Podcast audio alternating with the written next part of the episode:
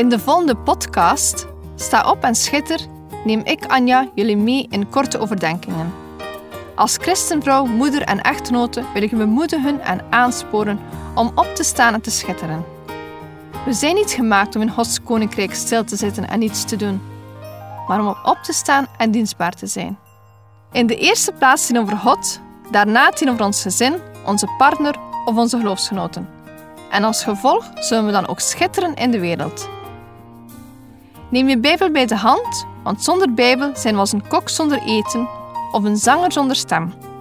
Dus luister naar Sta op en Schitter.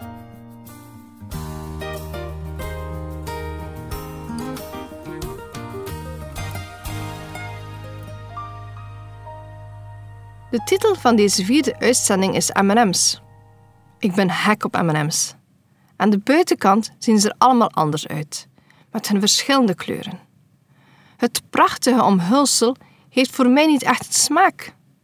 Het is de vulling van heerlijke chocolade die het voor mij zo smakelijk maakt. Net als M en M's zien we er ook allemaal anders uit. Zo heeft God ons ook allemaal uniek en verschillend geschapen. We zijn dan ook gemaakt om gevuld te worden met goede dingen. Eerst en vooral met de Heilige Geest. En daarnaast gevuld met Gods liefde en de vruchten van de Heilige Geest.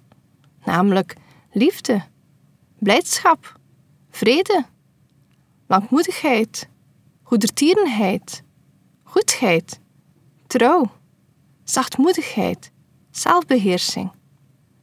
Zonder God zijn een mooi leeg omhulsel, zonder doel en betekenis. Dus zorg dat je bent als een van die heerlijke M en M's, die gevuld is met overheerlijke chocolade.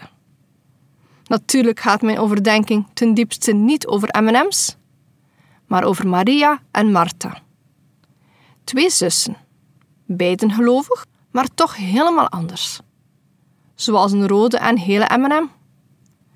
We lezen een stukje waar Jezus bij Martha op bezoek is en daar zeer gastvrij wordt verwelkomd. We lezen in Lukas tien, versen achtendertig tot en met tweeënveertig. Het gebeurde, toen zij onderweg waren, dat hij in een dorp kwam. En een vrouw, van wie de naam Martha was, ontving hem in haar huis.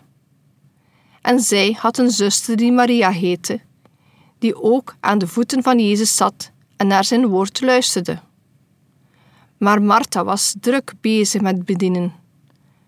En als zij erbij was komen staan, zei zij: Heere, trekt u het zich niet aan dat mijn zuster mij alleen laat bedienen? Zeg toch tegen haar dat ze mij helpt? Jezus antwoordde en zei tegen haar: Martha, Martha, u bent bezorgd en maakt u druk over veel dingen. Slechts één ding is nodig. Maria heeft het goede deel uitgekozen, dat niet van haar zal worden afgenomen. Wanneer Lukas dit verhaal schreef, zag hij dat christenen op twee manieren met Jezus bezig waren. De een door hulp te verlenen, diaconie, en de ander door zijn woord te luisteren. Martha dient. Maria en nog bezoekers zitten aan de voeten van Jezus. Ik wil de versen veertig tot en met tweeënveertig nogmaals lezen. Maar Martha was druk bezig met bedienen. Nadat zij erbij was komen staan, zei zij: Heere, trekt u het zich niet aan dat mijn zuster mij alleen laat bedienen? Zeg toch tegen haar dat ze mij helpt? Jezus antwoordde en zei tegen haar: Martha, Martha, u bent bezorgd en maakt u druk over veel dingen. Slechts één ding is nodig. Maria heeft het goede deel uitgekozen, dat niet van haar zal worden afgenomen. Iets mis met dienstbaarheid? Ik denk het niet. Het verhaal van het bezoek van Jezus aan Maria en Martha volgt op het verhaal van de barmhartige Samaritaan. Daar wordt juist benadrukt dat de inzetten voor hun medemens het grootste goed is voor hun volging van Jezus. Lukas, de schrijver, lijkt hieraan te geven dat er meer is dan deze actieve inzet. Betrokkenheid naar Jezus gaat voor alles. In de Bijbel noemt Mattheüs zes werken van dienstbaarheid. We lezen het even. Mattheüs vijfentwintig, versen vierendertig tot en met veertig. Dan zal de koning zeggen tegen hen die aan zijn rechterhand zijn: Kom, gezegenden van mijn vader. Beërf het koninkrijk dat voor u bestemd is vanaf de grondlegging van de wereld. Want ik had honger en u hebt mij te eten gegeven. Ik had dorst en u hebt mij te drinken gegeven. Ik was een vreemdeling en u hebt mij gastvrij onthaald. Ik was naakt en u hebt mij bekleed.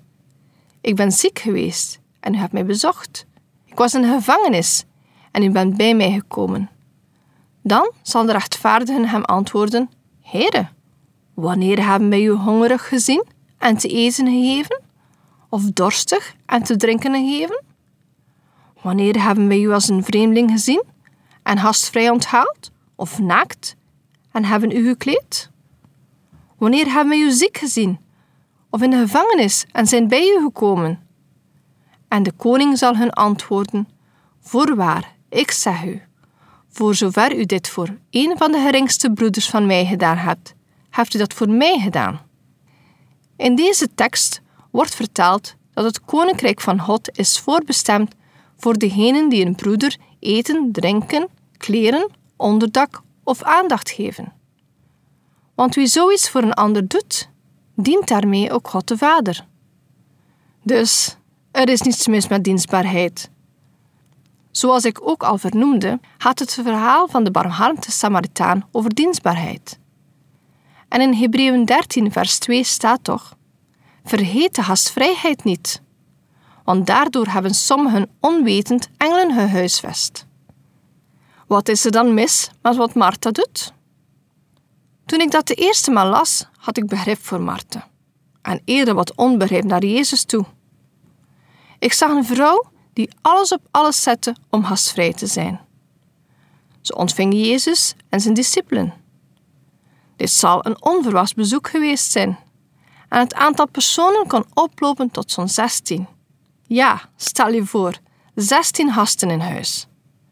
Dan nog te denken dat in die cultuur maaltijden zeer belangrijk zijn als uiting van gastvrijheid. Dus ik had alle begrip voor haar reactie. Maar wat zag Jezus dan, wat ik niet zag? Jezus zag haar hart. Uit haar vraag naar Jezus toe kun je uitmaken dat ze niet van harte diende. Ze dacht dat Maria het beter had en genoot niet van wat ze deed. Ik denk zelfs dat ze jaloers was op Maria. Jezus zag ook de bezorgdheid in plaats van het vertrouwen. We kunnen in ons christelijk leven zo druk bezig zijn met goede werken. Maar is het met de juiste ingesteldheid? Doen we dit uit verplichting?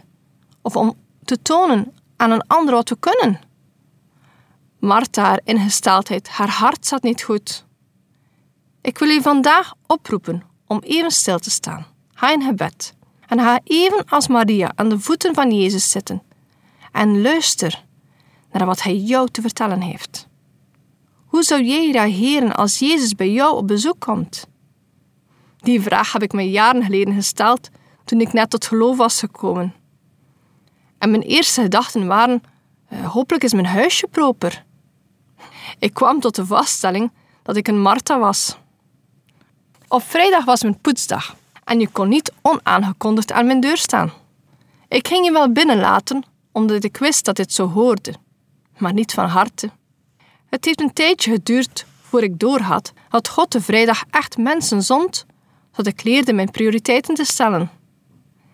Ik leerde mijn werkzaamheden te laten liggen voor een andere dag. Als nu iemand aan mijn deur staat en nood geeft aan een babbel, doe ik dat met veel plezier. Ik heb moeten leren dat ik geen slechte vrouw was als er eens wat stof op mijn kast lag, doordat ik gastvrij was geweest of hulp had gegeven aan iemand in nood. Ik heb moeten leren vertrouwen dat God zijn planning beter is dan de mijne. Ik leerde in de eerste plaats een Maria te zijn, door iedere morgen de dag in zijn handen te leggen. Ik maakte tijd om aan Jezus zijn voeten te gaan luisteren door in mijn Bijbel te lezen en te bidden. Ik leerde prioriteiten te stellen, aanwezig te zijn in de zondagdienst, bijbelstudies en bidstondes. Ook als de kinderen klein waren, sprak ik onderling af met mijn echtgenoot om elk om beurt naar de bijbelstudies of bidstondes te gaan. Hobby's kwamen op de tweede plaats. Om te eindigen wil ik nog even teruggaan naar die lekkere M en M's. Misschien herken je jezelf als een Maria of als een Martha. Vandaag wil ik jullie aanmoedigen om de eerste plaats een Maria te zijn. En dan pas een Martha. Maar dan met een juiste ingesteldheid. We zijn nu eenmaal allemaal anders. Maar laat ieder unieke karaktereigenschap iets positiefs zijn in het werk van God. Word je bewust van wat je binnen in je hebt en deel dit met anderen. Wees niet egoïstisch met je zakje M en M's, maar deel ze in overvloed uit. Laat de vruchten van de Heilige Geest zichtbaar zijn. Iedere M en M kan symbool staan voor Gods liefde, blijdschap, vrede, langmoedigheid, goedertierenheid, goedheid, trouw, zachtmoedigheid of zelfbeheersing. Zonder God zijn we een mooi leeg omhulsel. Deel de vruchten van God met anderen. Deel deze podcast met anderen, maar het allerbelangrijkste, deel het goede nieuws van onze redder Jezus. De beste plaats is aan de voeten van Jezus, waar je zijn stem mag horen. Dus als ik mezelf nu de vraag stel, wat zou ik doen als Jezus voor mijn deur staat? Dan zou ik hem binnenlaten en luisteren naar wat hij te zeggen heeft. Deze podcast kun je steeds opnieuw beluisteren via de website en app van t w r punt b e. Als je deze aflevering leuk vond en je wilt de podcast helpen ondersteunen, deel hem dan met anderen. Heb je gebed nodig of wil je reageren op deze uitzending? Zend dan gerust een mailtje naar anja at t w r punt b e. Bedankt voor het luisteren.